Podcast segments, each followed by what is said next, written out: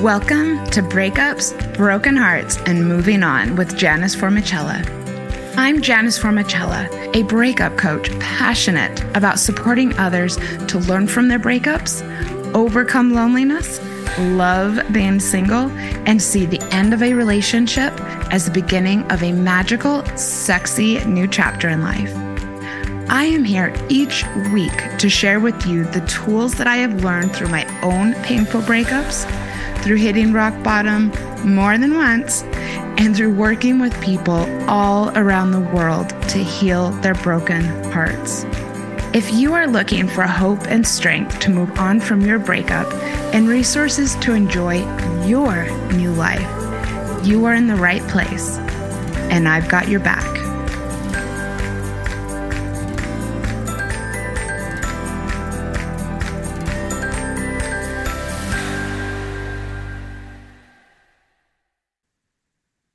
Listeners. Did you know that October is Domestic Violence Awareness Month? The day was first observed in 1987 and became an initiative of the National Coalition Against Domestic Violence. October became recognized by Congress in 1989 as the official national month to A, mourn those who have died because of domestic violence, B, celebrate those who survived. And C, connect those who work to end violence.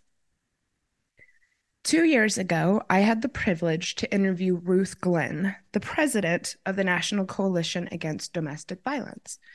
Ruth not only told her harrowing story of escaping gun violence at the hand of her partner and the father of her child, but about the current state of intimate partner violence in America and what people can do to escape it themselves and what to do if someone you know is in an abusive relationship. Please go. You got you got to scroll up a bit. Check out episode 65. This is an issue near to my heart because I am a survivor of domestic violence. Today, I'm going to tell a small portion of my story about being in a physically and mentally violent relationship and what I learned from coming out on the other side. This episode does have a trigger warning for intimate partner violence.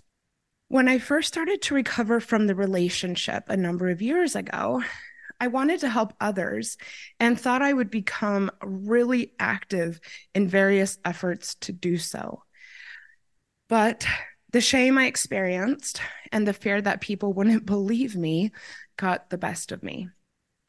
When I started the podcast a while back, I did so with the intent of sharing my story so that those who have experienced violence or are experienced intimate partner violence would know that they aren't alone and they aren't the only one who was taken off guard by a toxic, abusive person. But again, I was held back for various reasons.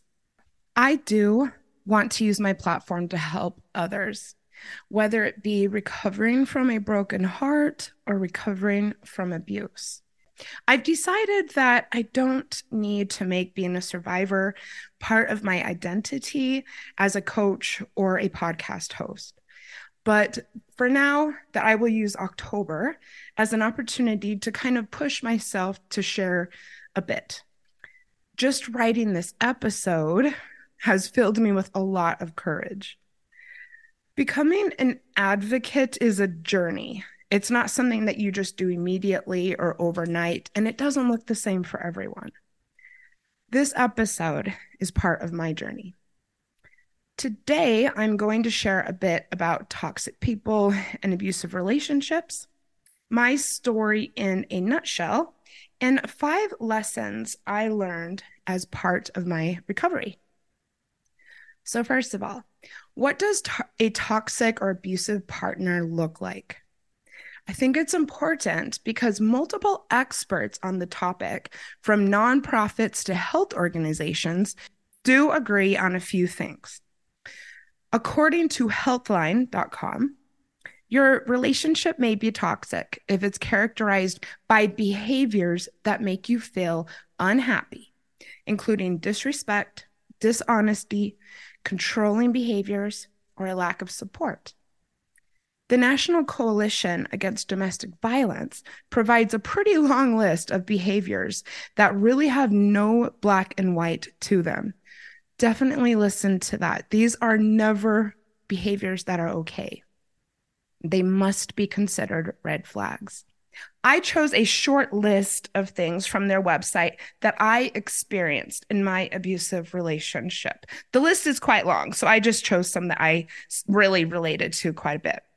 First, extreme jealousy, possessiveness, unpredictability, a bad temper, demeaning the victim either privately or publicly, embarrassment or humiliation of the victim in front of others, harassment of the victim at work, intimidating the victim with weapons like guns, knives, bats, or mace stopping you from working, limiting the hours you can work, getting you fired, or forcing you to work certain types of jobs. So, now a bit about my story. I fell into my abusive relationship in the way that a lot of people do. But of course, listen to this all stories are as unique as the people who tell them. I was divorced about two years before I met this person. The last two years of the marriage were very challenging, and a lot of really sad things took place. Some of you may know that I had quite a journey with some very severe gaslighting, for instance. So once we actually separated, I was so ready to get back out there. one of the reasons I ultimately became a breakup coach is that I really did well the first few months of the separation. I had some self love practices, and I was so relieved to have this person away from me that I actually had a lot of joy in my heart, to be honest. I also worked with a coach, and that was a real game changer. I've had a lot of faith in the coaching process for many years now. And then the reality of my new life hit, and I found it very hard to make plans for my future. I moved around a couple of places. I had a hard time focusing. So I worked very small jobs and low paying jobs for a while. And I even almost got back with my ex husband. That's a story in and of itself. It took about a year and a half of ups and downs, but ultimately I did learn what I wanted, partially through working closely with the coach. And I started to rebuild my life and work on my copywriting business. I moved back to New York. I was actually really excited about the future. So, of course, on none other than New Year's Eve, right after moving back to New York City, I met the person who would go on to cause me a lot of misery in my life.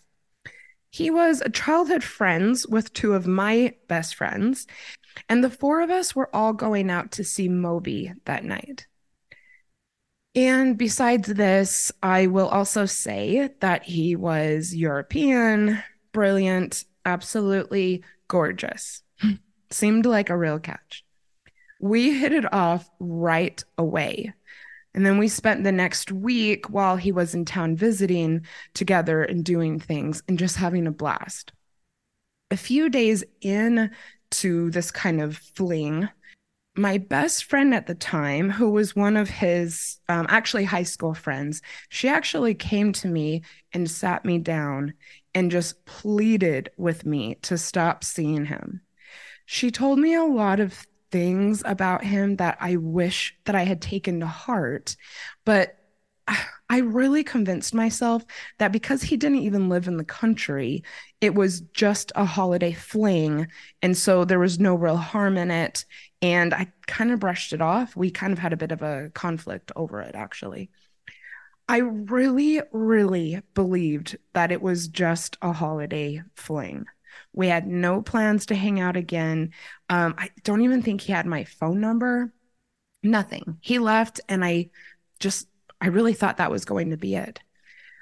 But as soon as he got back home to Europe, he called me on Skype, much to my surprise. He would then proceed to completely dominate my time from there on out. He would call me multiple times a day, constant DMs on Facebook always wanted to know what I was doing. I would wake up to have long letters from him, poetry from him in my inbox or on Facebook. He wrote me love letters. And I think I was just so inexperienced that it was actually a bit exciting, if I'm perfectly honest. I was, yeah, like I said, young and naive. and before I knew it, I was really over my head. And it was made worse by the fact that, like I said, I was enjoying some of the attention and the flattery. You know, I was only two years out of a divorce, and leaving an icky marriage can kind of mess with your head and make you make some poor decisions sometimes. it was also made worse by the fact that a lot of my friends cheered me on. A lot of people thought that he seemed like a catch. A lot of people didn't en- actually end up spending time with him, but just knew that, you know, someone handsome was pursuing me. They didn't know a lot of the details. I kept a lot of it to myself. Only a month later, he came back to New York and he stayed with me. I would never do that again.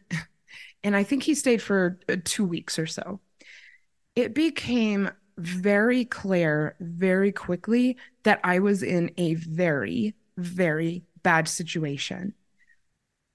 Uh, I won't go into the details, um, but the abuse and his alcoholism were apparent from the first days of his visit. Once he got there, the extreme love bombing was taken to an in person level including a very spur of the minute impromptu weekend trip to Vegas from New York City. I felt so caught up in the whole thing. It was really hard for me to see the reality of what a future with him would actually look like. Plus, the fact that he was staying with me, I don't think my friends would have even wanted to put him up. It was just, uh, like I said, I was overwhelmed and over my head. And of course, a few months later, I was on a plane with a couple of suitcases to move in with him in Europe. How exciting, right? Everybody except a couple of my friends certainly thought it was. I had a gorgeous promise ring and we were going to move into an apartment together.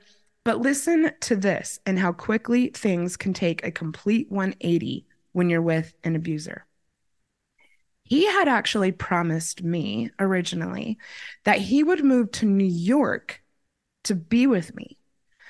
But it didn't turn out that way for reasons that are now completely obvious. And of course, that is because an abuser will magically isolate you from your support network before you even realize it's happening. Once I got there, the abuse directed toward me and his substance abuse were shocking. But now I was in another country building what I thought would be an exciting life with someone who loved me. Yes, it's confusing, but that's how I was rationalizing it. And also remember, I had very, very limited experience with what a healthy relationship looked like. My marriage was very problematic, especially the last few years in many ways, I didn't know any better. And I still give myself grace for that. When we traveled back to America for him to meet my family, everyone, of course, fell in love with him.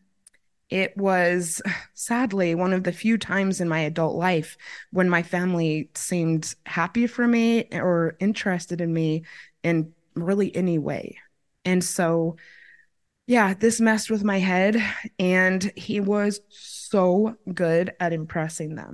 That didn't happen in my marriage. My husband and my immediate family just weren't close at all. And my immediate family, besides me, are all very close to each other.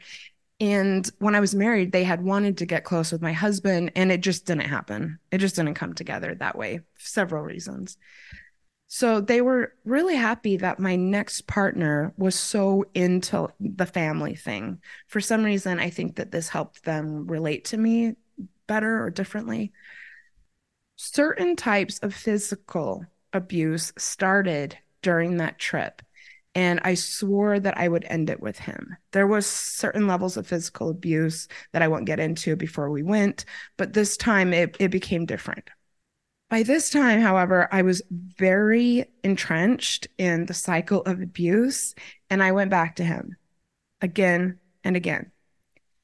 Then he had a death in the family, and he went off the deep end. And what would follow was the most terrifying, stressful, and sad year of my entire life. Eventually, the physical violence got to the point where the police got involved, and I was finally able to walk away for good. I was finally able to commit to myself that in this case, there would be no coming back from from that. And of course, my life was pretty fucked by that point. And it would take me a while to get to the point I am now. But step by step, I did. And to anyone listening who feels devastated by a toxic person or an abusive relationship, I know that you can do it too. Whew. That is my story in a very, very small nutshell. Obviously, there are a lot of details and stories in there that I left out, but I'm not sure I will ever publicly speak about them. The point I want to get across is that I have been there and I have come out on the other side with so much self love and passion for helping others. That is why I do this podcast. I now have lessons that I can see came from the experience. Though, to be honest, I can't say that I would go through it again. But it has opened my eyes to the reality of dating, the reality of relationships, things about myself, and things to pay attention to as you get to know someone. I'm going to take a very quick commercial break. And then when I come back, I'm going to tell you about some of these lessons. Nothing shatters your life like a breakup and the feeling of a broken heart is real. I know that it seems impossible right now, but there is hope and there are ways to heal. I would love to work with you one on one to heal your broken heart and put your breakup behind you. My personalized coaching programs are designed to pinpoint what will be most effective in helping you to move forward and make this breakup a part of your past. I believe in you. Message me at breakupspodcast at gmail.com or hit me up on Instagram at breakupspodcast and let's connect about creating a magical plan of action to get this breakup in your rear view mirror. Welcome back. Thank you for listening to my sponsors. Let's get into the lessons I learned from being in an abusive relationship. First and foremost, love bombing is a huge, huge, huge red flag. At the time of my relationship, though, love bombing was not part of, you know, like the vernacular the way that it is now, not by a long shot. Some of you may know that l- the term love bombing was first coined in the 1970s as society was becoming interested in the danger that cults pose. This form of manipulation is commonly used by cults to groom and entice people into joining groups that will go on to demand a lot from its members. The term has, of course, since expanded to explain the behaviors of narcissists and abusers in gaining control over people. It's actually a very new concept when used in this way. In preparation for this episode, I did a fairly extensive search on Google Scholar. And of course, I could have dug deeper, but I was on there for a while. And I actually couldn't find any references to love bombing being used in this way in terms of romantic relationships until about 2015. WebMD defines love bombing as an emotional manipulation method that often points to the beginning of an unhealthy, toxic, or abusive relationship. Someone who uses this tactic usually does so to quickly gain the favor of a potential partner so that they can more quickly and easily control them. Those who love bomb their potential partners often display narcissistic traits please listen to me when I say this type of manipulation is really hard to fully recognize. It's partially because we are so used to seeing whirlwind relationships in the media. Extreme adoration or falling in love at first sight are portrayed as the ultimate way to start a relationship with someone. If you are being love bombed by someone you have feelings for, can be exciting to get so much attention from them. It can also be a slippery slope that causes you to commit to someone you don't know very well and to continue to ignore red flags. While I have experienced love bombing since then, I sure have not fallen into the same trap as I did back then. And that is because I am aware of what it looks like and I'm able, therefore, to resist it. Another lesson I learned is to pay attention to someone's past. This is a real tricky one, and it can have a lot of gray areas. I do admit that. I see that. I mean, I know that people can learn from their mistakes and that people can learn and grow. I don't think everyone does, but I know that it's possible. I do not believe that divorce or even necessarily a person's relationship history says everything or says a lot about how they will show up in future relationships. But when a person's past involves mistreating others and multiple stories of bad behavior, please have your guard up.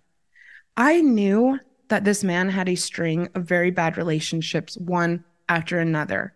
And also recently, the friend I mentioned earlier knew someone who had been the, vi- the victim of his erratic behavior in the last year.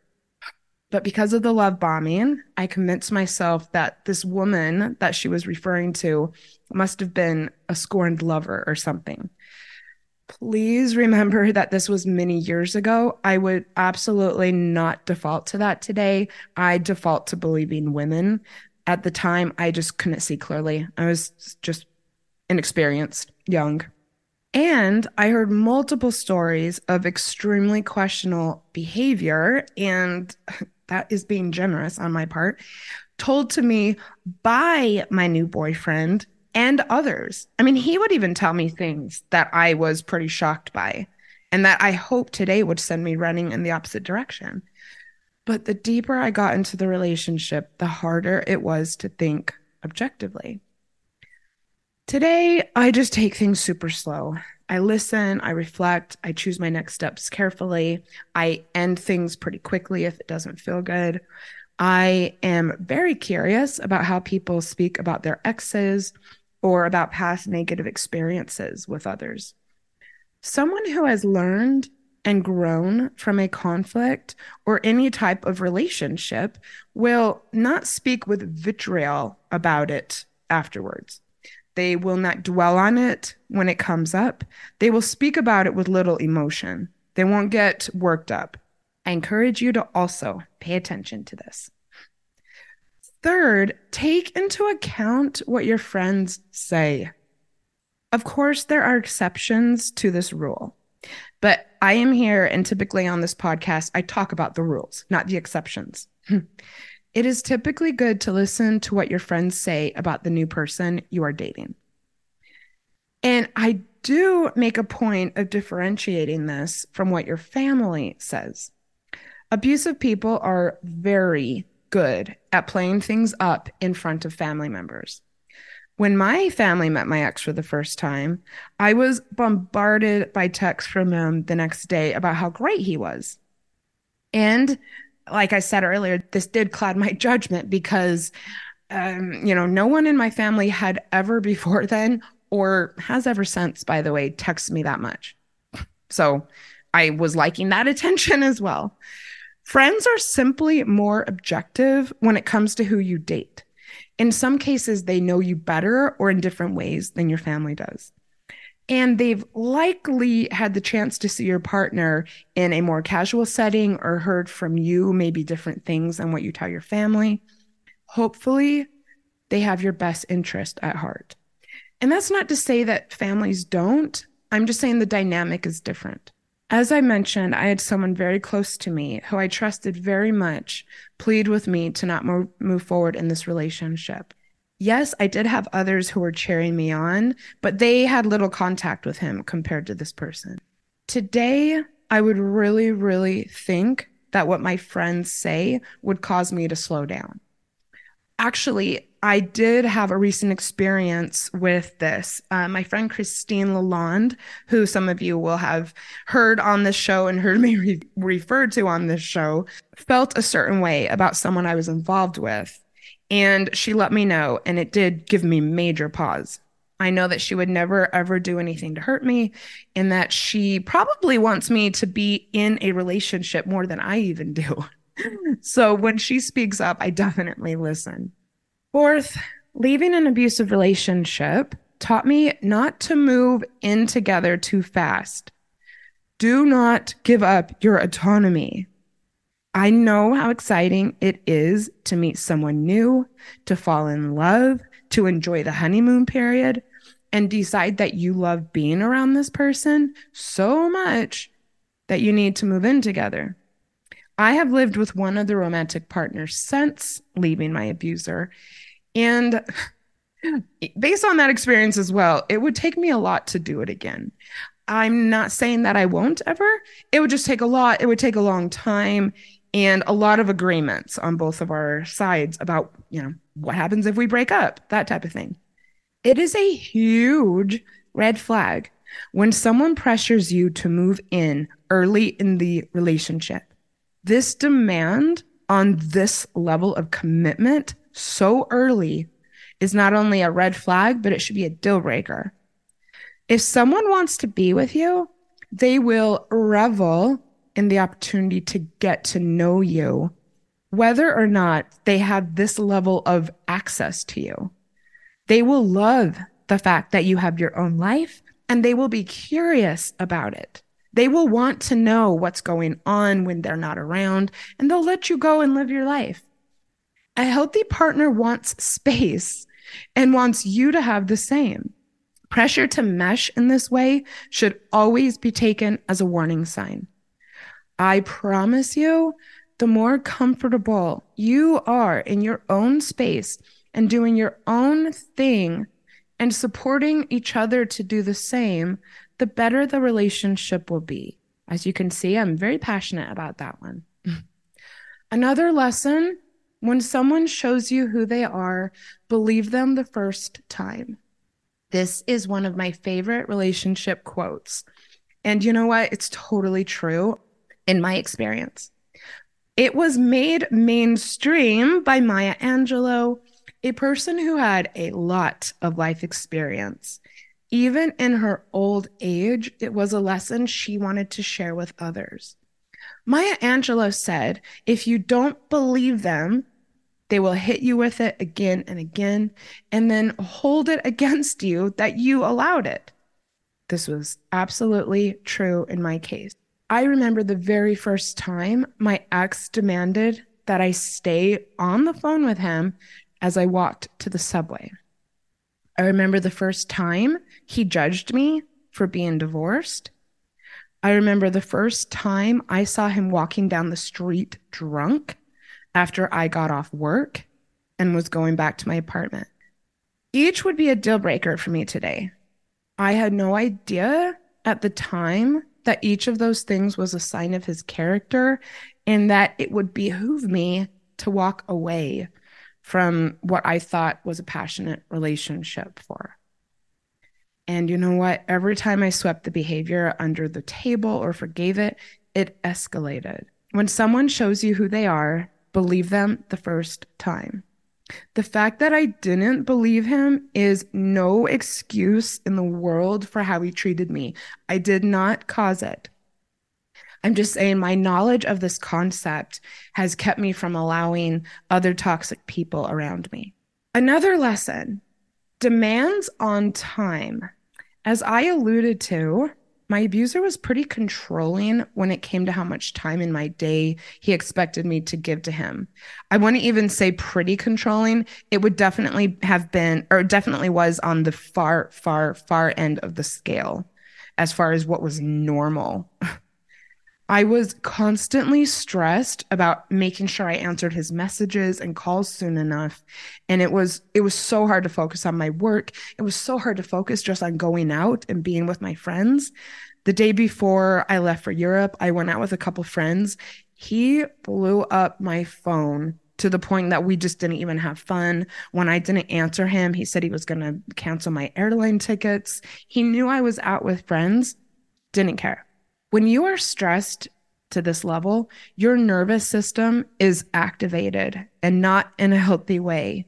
It causes you to have a hard time regulating your emotions. It impacts your physical health. Nobody should ever, ever put pressure on you to give up something that is important to you for the sake of giving them attention. When you are away from someone, they do not need to be in constant touch with you. They should be happy for you that you're living your life and focusing on that. If someone tries to use your boundaries about your time against you, it's time to walk away. That's what time it is. No one should ever have a desire for you to give up your autonomy. They should encourage it. My next lesson is that self love and self confidence have helped me avoid toxic relationships. Let me make this very, very abundantly clear. People do not get targeted by abusers because they are, quote, vulnerable. That is victim blaming. That is a bullshit myth that I hope will be thrown away. Oftentimes, narcissists and abusers target the strongest, most magnetic people around them because they get off on the ego boost. I was not vulnerable or weak when I met my abuser. I was popular. I was excited about life. I was inexperienced in the ways of the world. I will say that.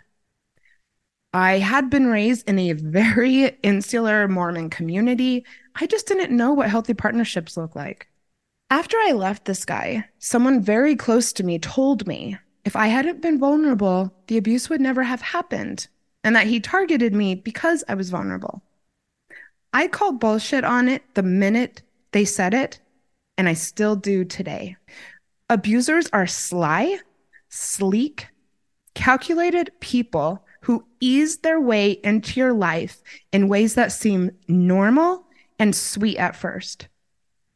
It is so easy to find yourself shocked and confused by their first act of abuse, but feeling connected and attached before you even know what's going on, and therefore not wanting to walk away, convincing yourself that they had a reason for it. Some of the most educated, intelligent, and quote unquote high value people I have known have fallen victim to abusive assholes. In fact, when the abusive person has narcissistic traits, as many do, maybe all, they will often go for the most desirable people, as I said earlier, because they want to build themselves up and make themselves look better. Although I was confident and I did love myself before I was torn down by this person, I have allowed what I have learned and recovering from it to make me stronger and proud of myself.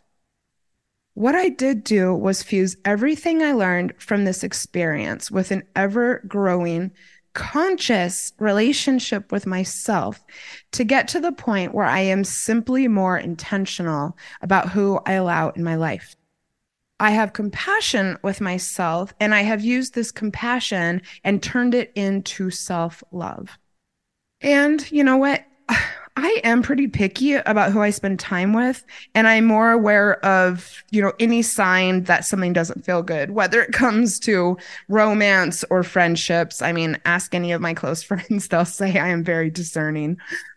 And I'm not saying that I may not necessarily make mistakes or even that I haven't made any mistakes since then.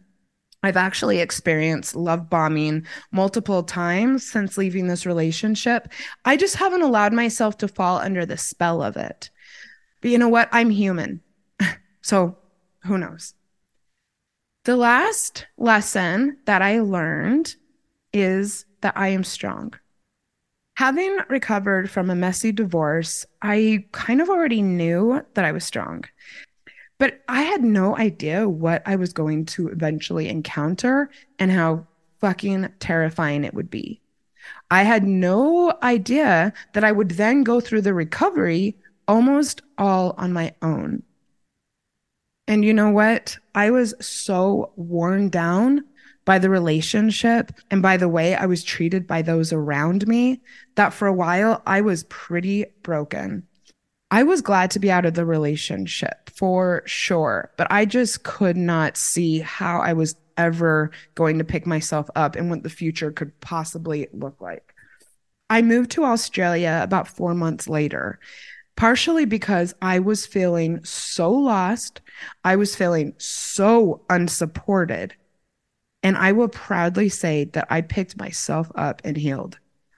However, from being raised the way I was to the marriage to the abuse, I wasn't fully knowledgeable about how to be self sufficient. Ultimately, I had an opportunity that I thought would allow me to stay in Australia long term. As some of you know, if you've listened a while, it turned out to be anything but an opportunity. And while it broke me down a bit all over again, this time I got out of that situation much quicker than I did before. This time I was ready to recover on my own. When I left my abuser, I was not ready for that. This time I was. And this is now what my coaching programs are all about helping people discover the power that they have within. If you have been listening for a while, you may also know that I've been through breakups since then, and they did not break me. This is because I know what I can overcome, and I know the pain from a breakup is temporary. And if you do certain things, the pain can be fairly short lived. If you have gone through an abusive relationship, or you are currently in one or recovering from one, you are not obligated to list your lessons the way that I have. Just get out. You do owe it to yourself to heal and do the work to not ever let it happen again. What I do hope is that you can take some of what I learned and what I shared today to extract hope and to gain your own sense of strength, to come out stronger and more resilient. I have faith in you. I also want you to know that there is nothing that you can do, there's nothing that you have done to make someone treat you poorly or abuse you. What happened was not your fault. No matter what anyone says, I hope that you will take that to heart. What did you think of today's episode? You are welcome to let me know via DM on Instagram all of my info is in the show notes. I really love hearing from listeners. You can send me an email as well, that's in there. I would love to hear from you. And of course, the information about scheduling a chat about my one on one support is also there. I obviously have a lot of experience with various types of breakups. I've been coaching people for a while now. I would love to support you. And if you would like to recognize Domestic Violence Awareness Month, maybe you can just share this this episode on your social media channels and remind people that that's what we're doing this month. celebrating survivors, connecting people, remembering those who aren't with us anymore. I, that would mean a lot to me as well. And with that, I am sending you so much strength for the week ahead. You got this.